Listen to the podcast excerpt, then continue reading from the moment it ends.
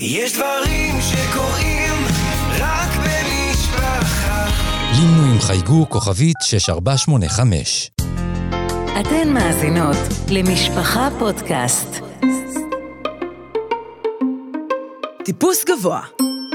הפסיכולוגית מלכה וגנר והעורכת חנה אפיק מציצות לעומק הטבע האנושי ומשוחחות על הקשר בין טיפוסים לדפוסים.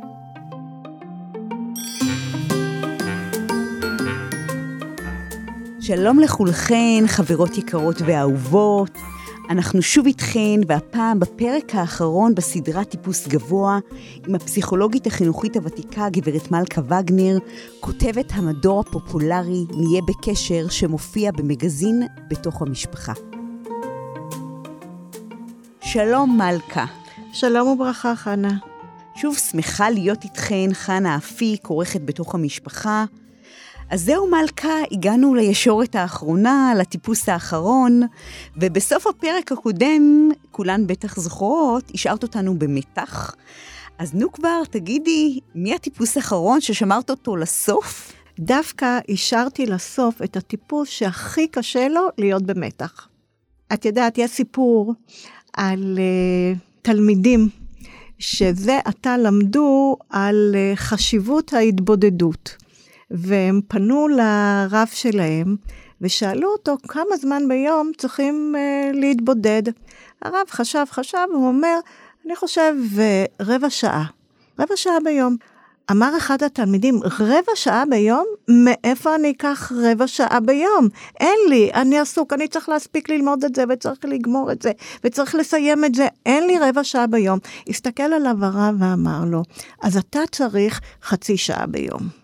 הטיפוס שעליו אנחנו נדבר היום הוא טיפוס מתבודד ומבודד. הרבה הרבה יותר מאשר חצי שעה ביום. עליו אנחנו יכולים לומר שהוא טיפוס מתבודד במהותו, זהו הטיפוס הנמנע. ממה בדיוק הוא נמנע? אוקיי, okay, זאת שאלת מיליון הדולר. בואי נתחיל לדבר עליו, נתחיל להכיר אותו אולי דרך הזיכרון המוקדם שלו, ואז לאט לאט נבין ממה הוא נמנע, כי באמת התשובה של ממה הוא נמנע היא לא קלה. אני מקווה רק שהוא לא נמנע מלזכור מה היה הזיכרון הראשון שלו. תתפלאי, חנה, תתפלאי, אבל באמת, אחד הדברים שהם אינדיקטורים, הם סימנים של טיפוס נמנע, זה שכאשר את מבקשת ממנו זיכרון מוקדם, הוא מתקשה לזכור. הוא מתקשה לזכור. ואז את כבר הולכת בכיוון של, אה, רגע, מדובר כאן אולי בטיפוס נמנע? באמת באמת קשה להם לזכור. הרבה פעמים גם קשה להם לבחור, משום שהם מאוד מאוד מפחדים כאילו לטעות. בשבילהם, שמבקשים מהם זיכרונות מוקדמים, הם אומרים, רגע, רגע, מה, מה רוצים ממני כאן? רוצים לחפור לי, רוצים לגלות אותי, רוצים לתפוס אותי בפינה, הם חשדניים, ולכן הם לא בקלות משתפים גם בזיכרונות מוקדמים. אבל בכל אופן, אני אשתף בזיכרון מעניין מאוד של הטיפוס הזה. מדובר בילד בן חמש בערך, שבילדותו היה גר במושב במרכז הארץ, והוא זוכר שאימא תפרה לו חליפת מלאך. מלאך, את מתכוונת מלאך אה, מל"ח, לא מלאך. כן, כמובן. כן. מלאך שמיים כמובן. חליפת מלאך, מלאך בים. את זוכרת שפעם היו תופרים לילדים קטנים את החליפות החמודות האלה, הכל לבן עם איזה עיטור כן, כחול בהחלט. כזה בצווארון, זה מה שאימא תפרה לו. והילד הזה לבש את חליפת המלאך, והיה להם, לא רחוק מהבית, היה להם עץ תותים. והוא טיפס על עץ התותים, והוא התחבא שם. ופתאום הוא שמע שקוראים בשמו. בואו נגיד שקראו לו חיים, והוא שמע שאימא קוראת חיים, חיים, חיים, וחיים שומע שאימא קוראת, אבל הוא ממשיך לשבת על עץ התותים, ופתאום הוא רואה שכל החליפה מלאה בכתמים של תותים. אתם יודעים מה זה התותי פרא האלה? ואימא קוראת חיים, חיים, וחיים לא נענה. ואז הוא שומע שלצעקות של אימא מצטרפים גם בני המשפחה, וכולם קוראים בשמו חיים, חיים, ואז הוא שומע שבני הכפר מצטרפים לקריאות חיים, חיים, חיים, ובזה מסתיים הזיכרון. וכשאני שואלת את חיים, חיים, ומה היה הסוף? התשובה היא, אני לא זוכר.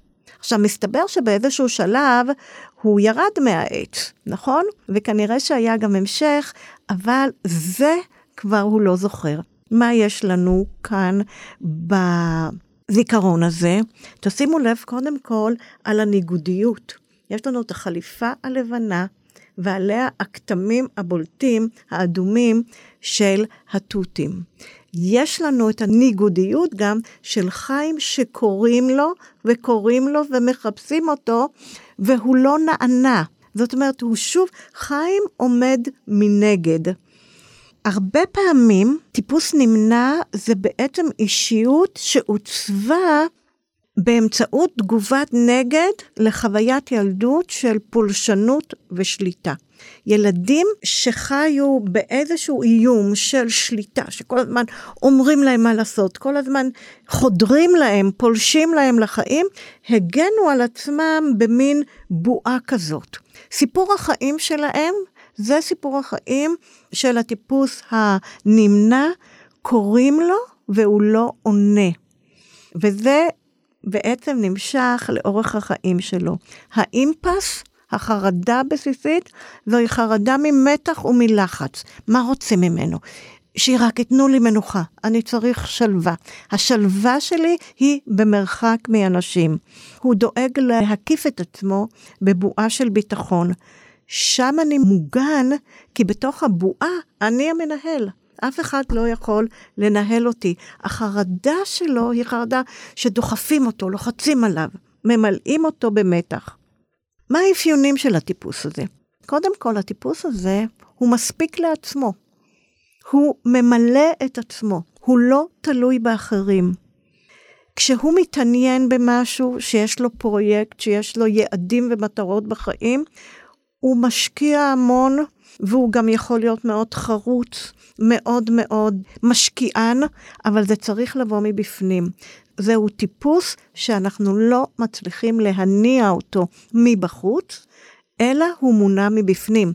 ולכן ילדים כאלה הם אתגר, אצל ילדים כאלה, השאלה צריכה להיות לא איך אנחנו דוחפים אותם לעשות את מה שהם צריכים לעשות, אלא איך אנחנו מעוררים אצלהם את המוטיבציה לרצות לעשות את מה שאנחנו רוצים שהם יעשו.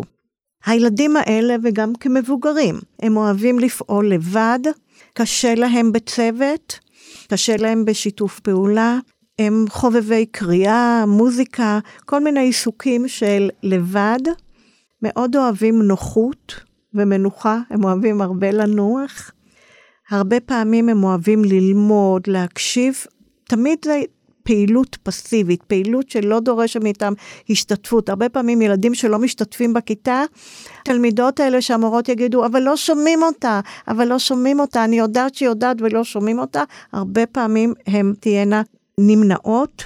יש להם עולם פנימי הרבה פעמים מאוד עשיר משל עצמם.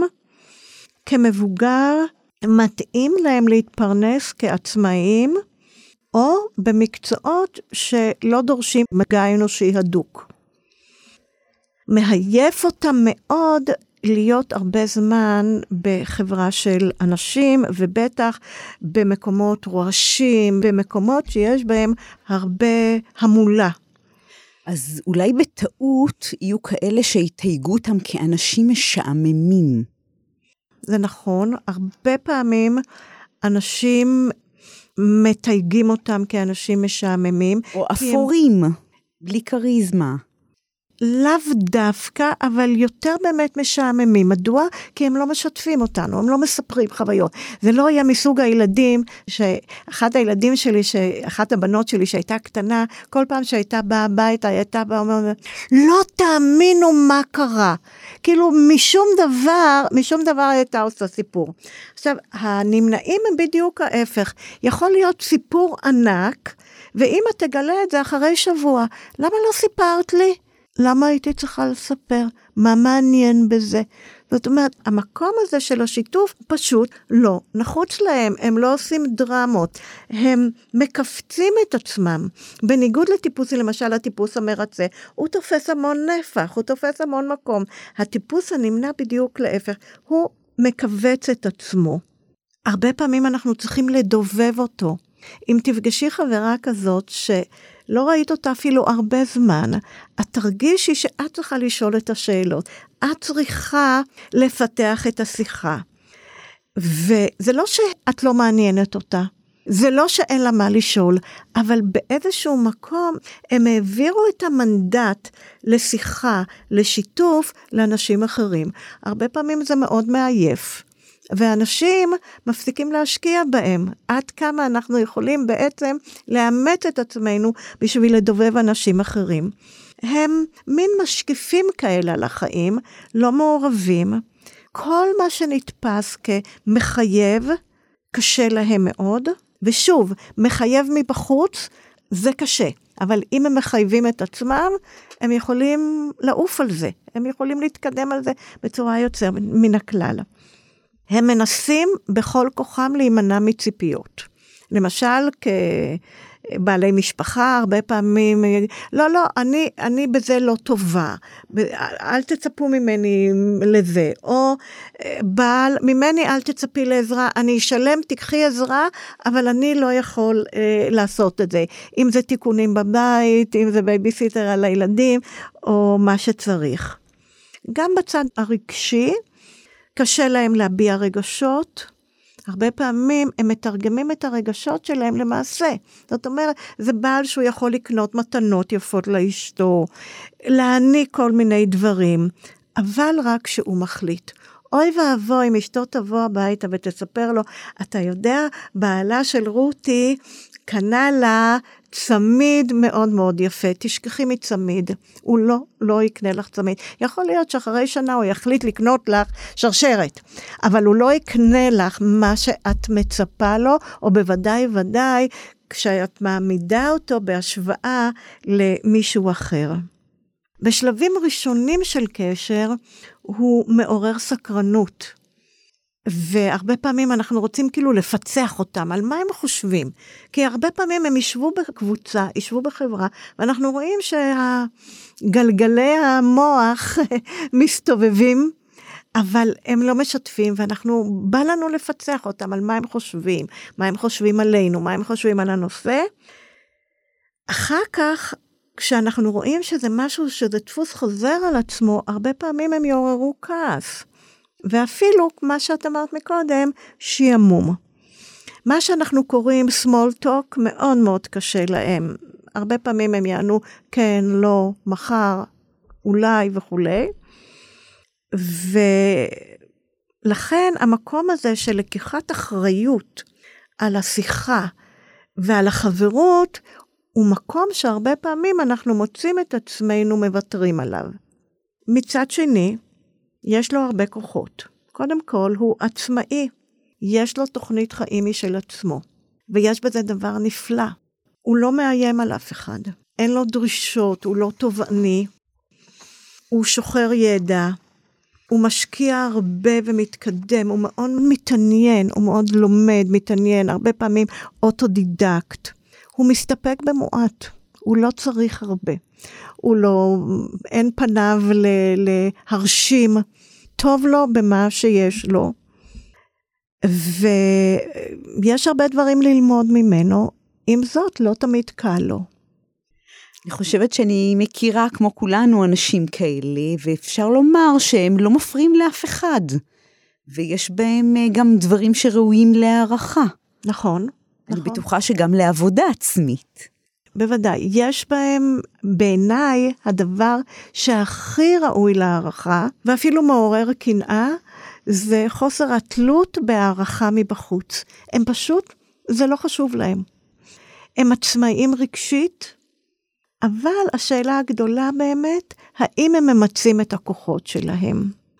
באמת כואב לו להגיע לייעוד שבגללו הקדוש ברוך הוא ברא אותנו. אז איך עוזרים להם? את יודעת, קודם כל, כמובן שהתשובה היא שהם צריכים לעזור לעצמם.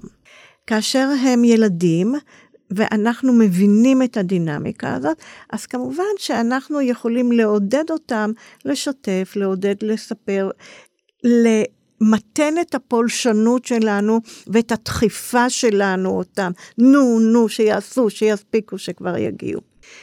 לפעמים הטיפוסים האלה הם כן מפריעים, כאשר הם מפתחים דינמיקה שנקראת דינמיקה של פסיב אגרסיב.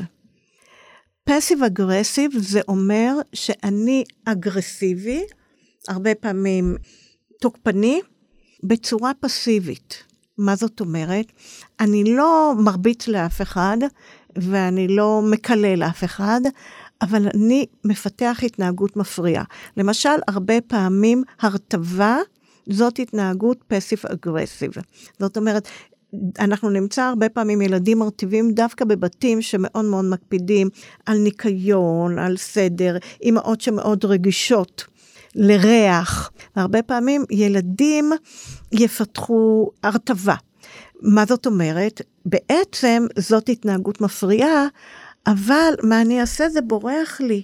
זה לא באשמתי, אני פסיב, אני פסיבי בזה, אין לי שליטה. הרבה פעמים בתור ילדים וגם בתור מבוגרים, הרבה פעמים הם יאבדו הרבה דברים. פתאום, מה אני יכול לעשות? זה נאבד לי, אני לא מוצא את זה, אבל זה לא באשמתי, אני כזה. הרבה פעמים הם כאלה, מין... אה, מפוזרים כזה, מה שנקרא באנגלית absent minded. כאילו, ה mind שלהם, החשיבה שלהם מפוזרת. אבל כזה אני. אז הרבה פעמים הם אפילו יכולים להוציא מהדעת, מאוד מאוד מאוד להרגיז בכל מיני התנהגויות שחוזרות על עצמם, אבל אנחנו כאילו, לא כאילו, אנחנו באמת לא יכולים לבוא אליהם בטענות, כאילו זה לא תלוי בהם, זה משהו שהוא קורה להם, וזה לא מעצמם. הרבה פעמים זה ביטוי של כעס על מה שהם חווים כניסיונות של שליטה. זה בעצם מין כזה, תעזבו אותי במנוחה, אני אעזוב אתכם במנוחה. אבל כמובן שאין להם דרך לומר את זה, אז הרבה פעמים הם מפריעים לנו בלי להפריע. איך אנחנו בעצם מגיעים אל הטיפוס הנמנע? אנחנו נשתף איתם פעולה בלי שזה ידרוש מאמץ מצידם. למשל, הרבה פעמים שאני עובדת בקבוצות ואני מזהה טיפוסים כאלה, אז אני יכולה להגיד למשתתפת בקבוצה, אני רואה את ההסכמה בעיניים שלך. אני רואה שאת uh, מהנהנת עם הראש, תודה רבה שאנחנו ביחד. אנחנו צריכים לכבד את הצורך של הנמנע בפרטיות הוא צריך הרבה פרטיות, וגם לכבד את הצורך שלו במנוחה. במיוחד בזמנים של לחץ, הרבה פעמים אנחנו שומעים בימי שישי אחרי צהריים הורים מתלוננים, הבית כולו הומה וגועש ומנסים להספיק ומהר מהר מהר צעקות ועניינים וזה, ותהיה הילדה הזאת או הבחור הזה ששוכבים על הספה וקוראים ספר. ובדרך כלל מתחת לספר אנחנו נמצא את הטיפוס הנמנע. הוא לא יכול להכיל את הלחץ הזה. תנו לו תפקידים ליום שישי, תנו לו כבר ביום חמישי. ותדגישו לו, שיעשה בקצב שלו, מתי שמתאים לו. ושתקפל את הכביסה בסגנון שלה, ולאו דווקא בסגנון שלי. הם צריכים הרבה מרחב, ובעיקר מרחב של הכלה. לפתח את הצד החברתי בצורה מתונה, בצורה לא מאיימת, לא בקבוצות גדולות, אלא קודם בזוג ואחר כך בשלישייה וכולי. לפתח את המקום של הנתינה שלו. כי המקום של שיתוף פעולה דורש נתינה, וזה קצת קשה לו. אולי בבגרותו ואולי גם כנער, נערה, דרך איזושהי עבודת התנדבות, ששם הוא גם נותן וגם צריך לבוא במגע עם אנשים, הוא צריך לצאת מעצמו. הוא צריך ללמוד לתת משוב לסובבים אותו, לפרגן לסובבים אותו, ולשתף ברגשות. כל יום טיפה. בקצב מאוד מאוד איטי, מתון ובלי לחץ. אני רוצה לשאול אותך, מלכה, כשאת מדברת על הטיפוסי אישיות, אני חושבת לעצמי, האם בן אדם אחד יכול להתנהג בצורה מסוימת שהוא במרחב אחר, למשל בחוץ, ובצורה של קווים של טיפוס אישיות אחר שהוא בבית. יש דבר כזה? בוודאי. קודם כל, זה כולנו. אנחנו כולנו בן אדם אחד בבית, עם קווים מסוימים, ובחוץ אנחנו מישהו אחר, נכון? בחוץ אני הרבה יותר נחמדה מאשר אני בבית, לצערי, לצערי. אה, ואולי כולנו ככה. אבל אין ספק שאת הטיפוס שהוא אנחנו, אנחנו לוקחים אותו לכל מקום שאנחנו הולכים. השאלה היא באיזו עוצמה. בוודאי שמי שאנחנו יבוא לידי ביטוי בצורה בולטת יותר במקום שבהם אנחנו מרגישים יותר ביטחון. במקום שאנחנו מרגישים פחות ביטחון. כנראה זה בבית, המקום שאנחנו מרגישים ביטחון. בנעלי בית שלנו, כמו שאנחנו אומרים. אשרייך, אשרייך, אבל זה לא מדויק לגבי כל האנשים בעולם, ודאי לא לגבי כל הילדים בעולם. אנחנו יודעים, לצערנו, שיש אה, אנשים שבשבילם הבית הוא המקום הכי פחות בטוח. אז אה, גם את זה אנחנו צריכים לקחת בחשבון. אבל אין ספק, וזה אחד הדברים שאני הרבה פעמים אומרת למורים, לפני שאתם מתחילים ללמד, תיצרו סביבה בטוחה עבור התלמידים שלכם. ככל שהסביבה תהיה יותר בטוחה, שם הם יוכלו להיות יותר הם, ומהמקום שהוא הם, הם יוכלו גם יותר להתפתח, יותר להתקדם, ולכן כל העבודות האלה שאנחנו מדברים עליהן, שכל אחד מן הטיפוסים צריך לעשות אותם, יכולות להיעשות רק בסביבה בטוחה.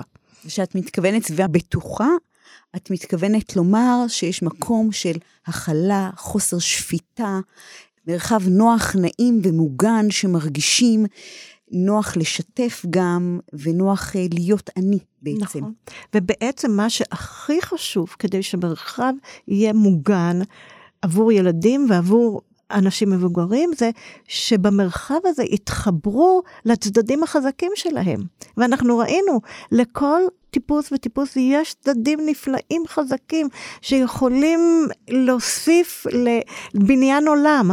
ואם אנחנו כמחנכים, כהורים, אם אנחנו, וגם כחברים, אם אנחנו מתחברים לצדדים החזקים של האדם שמולנו, יוצרים סביבה בטוחה בשבילו, הוא יכול להתפתח, לגדול, וגם לשנות את הצדדים הפחות חזקים שלו. תודה לך, מלכה, תודה מאוד. בזכותך הכרנו את ארבעת הטיפוסים, הקונטרולר, הסופר מורלי, שיכול להיות האידיאולוגי או הקורבן, את הטיפוס הנחמד ואת הטיפוס הנמנע. אני מקווה שכולנו מצאנו את עצמנו באחד מהטיפוסים האלה או ביותר, כדי שנכיר את עצמנו טוב יותר. ויש לי שאלה אלייך, מלכה, שכבר שמעתי מהרבה אנשים מתחילת הסדרה ששאלו אותי, עם מי מהטיפוסים הכי כדאי להתחתן? יש אה, תשובה כזאת? כן, בטח. עם הטיפוס החמישי, זה שלא דיברנו עליו. יש לו את כל הכוחות של כל אחד מהטיפוסים, בלי החסרונות. שמעתי שיש אחד כזה באלסקה, אבל הוא כבר נשוי. כל השאר, כולם, כולנו, אנחנו בדרך לשם, וכמובן בעזרת הפודקאסטים, ובעזרת עבודה על המידות, ובעזרת השם, נגיע.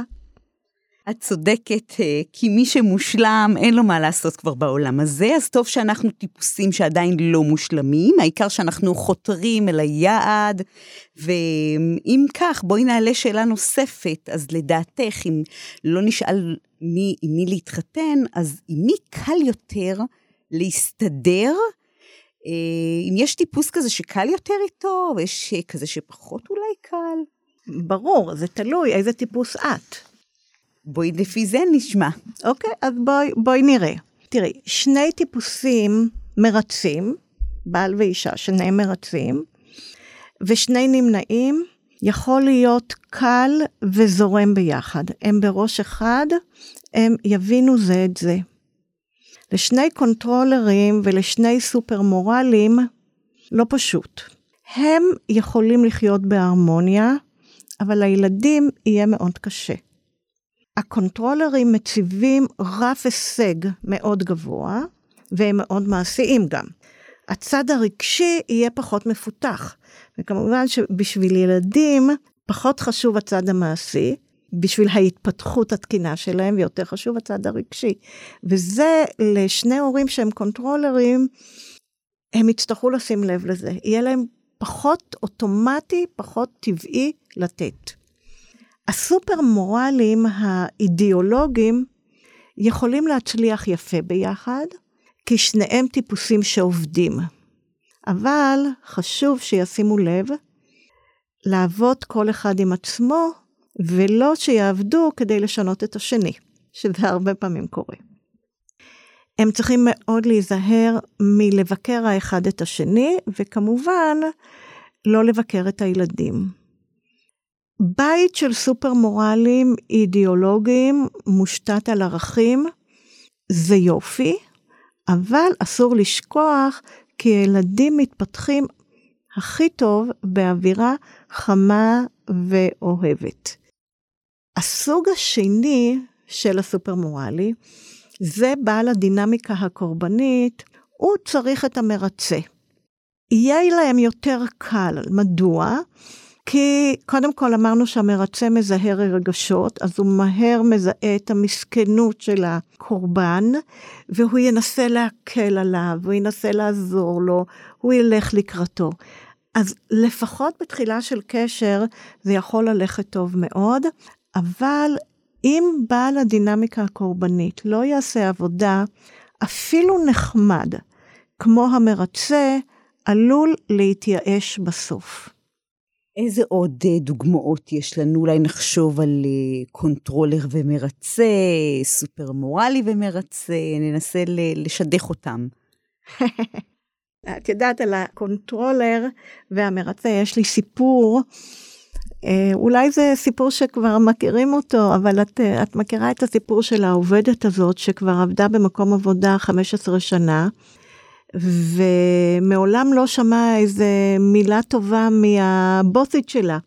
ואז אחרי 15 שנה היא כבר לא יכלה להחזיק מעמד, כי כבר היא הייתה טיפוס אה, מרצה. והיא אמרה לה, תשמעי, אני כבר עובדת כאן כל כך הרבה זמן, ומעולם לא שמעתי ממך מילה חמה, מילה טובה על, העבודה שלי. מסתכלת עליה הבוסית שלה ואומרת לה, מה זאת אומרת? למה את חושבת לקחתי אותך לעבודה? אמרתי לך אז שאת מתאימה לעבודה. אם יהיה שינוי, אני אודיע לך. וזה הזיווג של הקונטרולר והמרצה וכמובן שזה לא רק במקומות עבודה, ותיקחו את זה כל אחד למקום שלו, וזה בין מורה לתלמידות שלה, ובין הרמים לתלמידים שלהם, ואולי גם, גם בין הבעלים לנשותיהם. המרצה מחובר לעולם הרגש, והקונטרולר לעולם המעשה. עכשיו, הקונטרולר לא מעלה על דעתו שזה מה שהמרצה זקוק לו. וצריכים בגרות רבה ואחריות לעבודה עצמית כאשר אנחנו נמצאים במחיצת מרצים ואנחנו קונטרולרים, ולהפך, אם אנחנו אה, מרצים ואנחנו במחיצת קונטרולרים, גם אנחנו צריכים להבין שהם לא מתכוונים לרע, אלא זה פשוט, זה לא הכיוון שלהם. ו... אולי גם להעריך את ההזדמנות שבשוני. יש לנו מה ללמוד מהם. למרצה יש מה ללמוד מהקונטרולר, אולי קצת יותר משימתיות, פחות תלות, ולקונטרולר יש מה ללמוד מהמרצה, קצת יותר חום, קצת יותר פרגון, קצת יותר תשומת לב למה אנשים מרגישים ומה עובר עליהם. עבור הילדים זה יכול להיות שילוב נהדר, שילוב של קונטרולר ומרצה, אם הקונטרולר והמרצה מצליחים ליצור הרמוניה, הם מצליחים להעריך את השונות שביניהם, וכל אחד מעריך את מה שיש לזולתו לתת עבור הילדים, ואז הילדים מקבלים גם את הצד המעשי, גם את הצד הרגשי, והם יצאו מושלמים. יש לנו את השילוב של הסופר מורלי והמרצה, גם הם יכולים לחיות נהדר ביחד, אם הם יעריכו את הכוחות של כל אחד מהם, וגם את הפוטנציאל שגלום בשילוב ביניהם עבור הילדים שלהם. עכשיו צריכים לשים לב, המרצה והסופר מורלי, יש להם הרבה קווים, אולי לא הרבה, אבל יש להם מספר קווים שהם דומים, אבל יש להם ביניהם הבחנה אחת ברורה. המרצה צריך שיאהבו אותו. הסופר מורלי צריך שיעריכו אותו. ולכן כשהם חיים ביחד, כדאי שייתנו ליבם גם לשונות הזאת. יהיה קשה, קשה לסופר מורלי והמרצה ביחד, אם התלות הרגשית של המרצה תכביד מדי, הסופר מורלי, בניגוד למרצה, עסוק במה שחשוב ולא במה שנראה טוב. אז הרבה פעמים הוא יכול לתפוס את המרצה כשטחי. מה לגבי המרצה והנמנע? זה יכול להיות קשה. המרצה ינסה בכל כוחותיו לשלוף את הנמנע מהבועה ולהביא אותו אליו. הנמנע יתבצר, ככל שינסו יותר לשלוף אותו, הוא יותר יתקבע במקום שבו הוא נמצא. המרצה צורך קרבה והנמנע צורך מרחק. זה באמת נשמע ניגוד. ואם נשאל כל אחד מהטיפוסים מה הכי חשוב לו בחיי הנישואין, מה הוא יענה לנו? זה מעניין. בואי נראה מה זה יכול להיות. כששואלים קונטרולר מה חשוב לו בחיי נישואים, הוא יגיד שנקים משפחה לתפארת, שנעבוד בשיתוף פעולה. כי אצל הקונטרולר הכל פרויקט. יש כאן מטרה, יש יעד. לעומת זאת, הסופר מורלי, כשנשאל אותו מה חשוב לו בחיי משפחה, הוא יגיד שנמשיך את הדורות, בניין העם והארץ, שנעשה את רצון השם. זה דבר ראשון. אצל הסופר מורלי אי אפשר בלי ערכים. אצל הנמנע, אם נשאל אותו, הוא יגיד, האמת, לא ממש חשבתי על זה, ועוד איך הוא חשב, הוא רק לא ישתף אותנו. לא יודע, לא יודע, מה, שיהיה נחמד.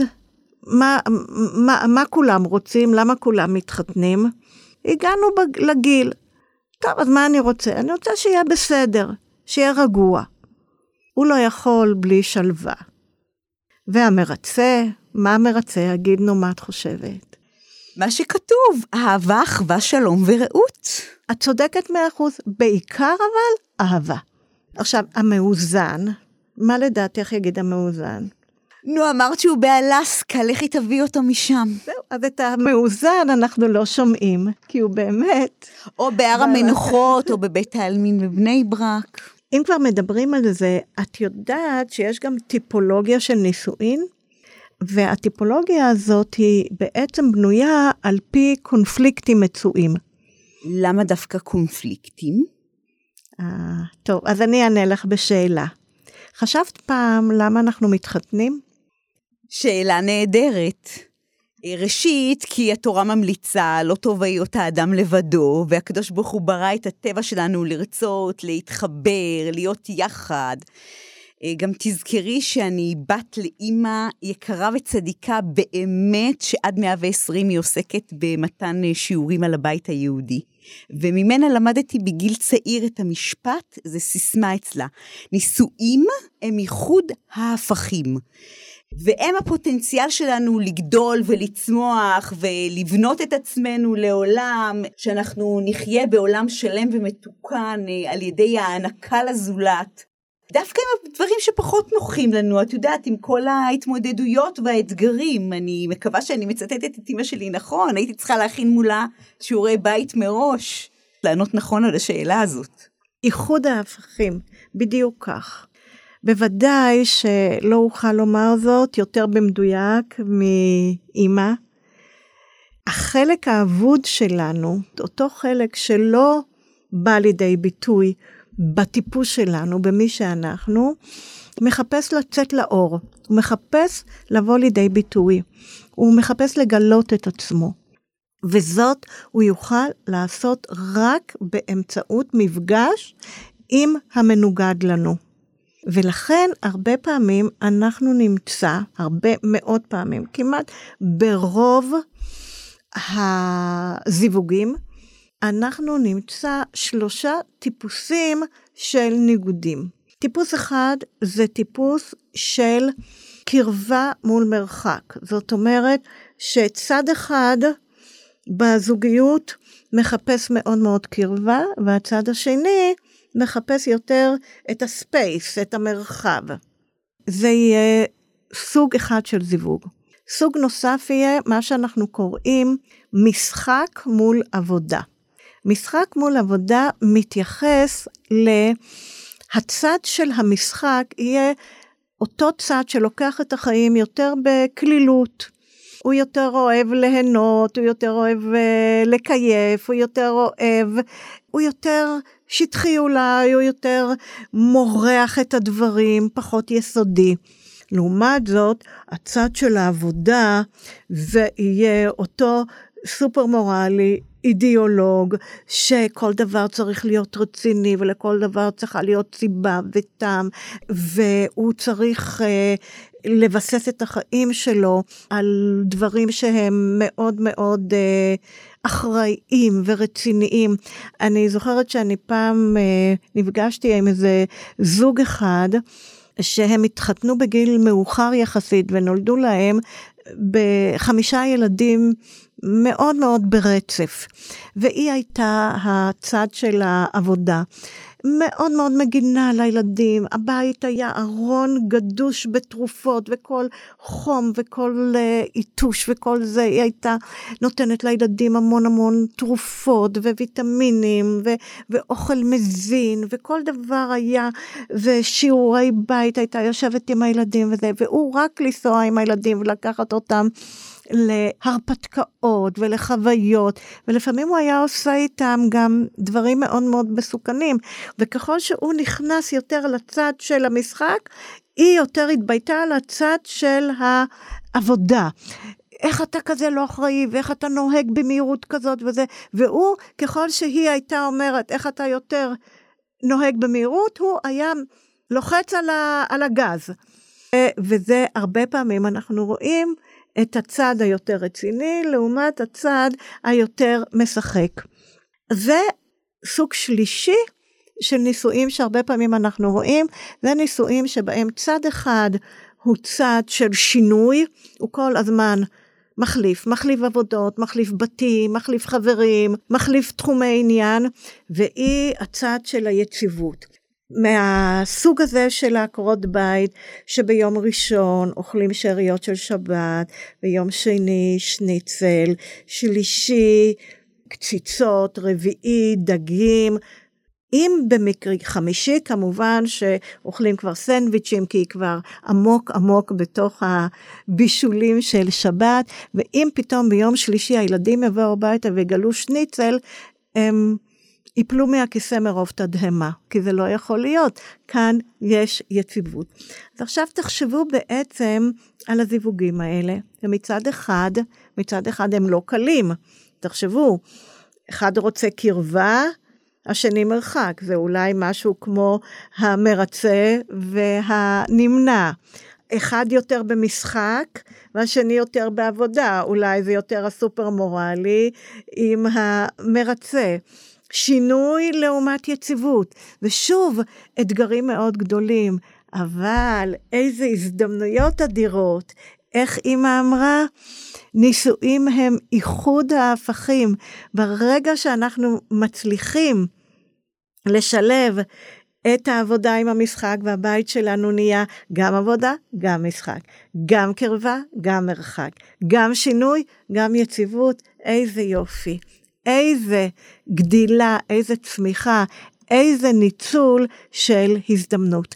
אני חושבת, לעניות דעתי, שכאשר אנחנו אומרים, הקדוש ברוך הוא מזווג זיווגים, זוהי הכוונה. זוהי הכוונה. כי אין בעצם בעיה בלחיות עם מישהו שהוא כמוני. הגדילה היא, היא עם מישהו שהוא אחר, שונה ומציב אתגר. אז אם ככה, אולי יהיו כאלה שיגידו שאם הפוטנציאל הגדול שלנו להשלמת עצמנו, זה נמצא במשהו שהפוך מאיתנו, אז אולי מלכתחילה נלך לחפש אותו שם, נלך לחפש את ההפך מאיתנו. חנה, בואי לא ניסחף. ברוך השם שהשטחן הגדול מכל הוא זה שמזווג זיווגים. הוא גם מכיר את המקומות שבהם אנחנו צריכים לגדול, וגם את פוטנציאל העבודה שלנו. הוא יעשה את השידוך, ואנחנו את העבודה שלאחרי השידוך. אני מקווה שיש בידינו עכשיו איזשהו אבחון מדויק יותר על מי אנחנו ועל אילו נקודות עלינו לאבד ולמתן, ואילו תכונות לחזק ולפתח. תודה שהאזנתם, תודה שהקשבתם, תודה על שנתתם דעתכם על הנאמר. ועכשיו, הפשילו שרוולים והתחילו לעבוד. ובואו נזכור ולעולם אל נשכח. מי שאנחנו זה המתנות של הקדוש ברוך הוא לנו. מה שנעשה מעצמנו זה המתנות שלנו לקדוש ברוך הוא. תודה לך מלכה, וכאן הגיע לסיום הפרק השישי והאחרון של הסדרה טיפוס גבוה עם הפסיכולוגית מלכה וגנר, שהגישה לנו במקצועיות רבה, בטוב טעם, בעניין גדול, נתנה לנו עבודה פוריה ומוצלחת, בנעימות, כמו שאמרתי, ובאופן אישי מאוד מאוד נהניתי מלכה, ותודה שנתרמתי. תודה כפולה גם בשם המאזינות, ושיהיה לך תמיד הצלחה וסייעתא דשמיא. תודה לך, חנה. תודה לעיתון משפחה. ובמיוחד למערכת הפודקאסטים על הבמה המכובדת, ותודה לכם מאזינים יקרים על שהייתם איתנו. האזנתן לטיפוס גבוה מבית משפחה פודקאסט בהגשת מלכה וגנר וחנה אפיק. אפשר להאזין לפרקים נוספים בכל אפליקציות הפודקאסטים באתר משפחה ובקו הטלפון 02 6523 820 בשלוחה 25.